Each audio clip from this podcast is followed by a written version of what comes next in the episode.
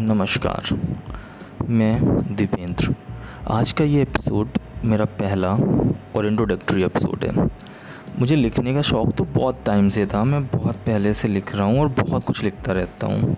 लेकिन मैं जो कुछ भी लिखता हूँ, वो दर्शक या श्रोताओं तक कभी नहीं पहुँच पाया।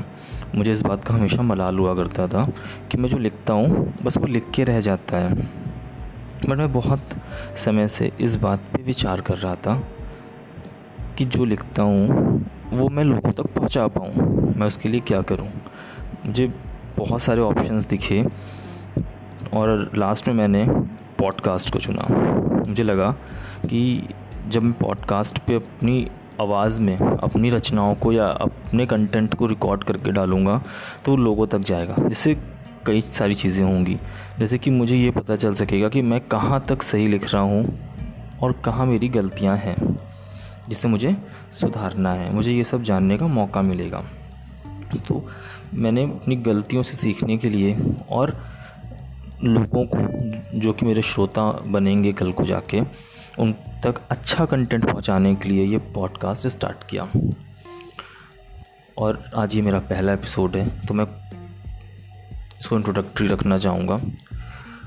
मैं बस लोगों तक अपने दिमाग में आए हुए वो सारे विचार जो मैंने लिखे थे कभी एक समय पे और जो मैं आज लिख रहा हूँ मैं उन्हें पहुँचाना चाहता हूँ। अभी तक मैंने जो कुछ भी लिखा वो मेरी किताबों के पन्नों में बंद होके रह गया।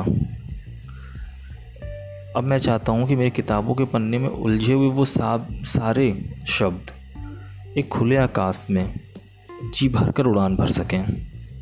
मैं कोशिश करूँगा कि मेरे पॉडकास्ट में मैं कॉन्टीन्यूटी में रहूँ और मैं रोज़ एक एपिसोड रिकॉर्ड करके डाल सकूँ। मैं एक बहुत बढ़िया कंटेंट आप लोग को देना चाहूँगा।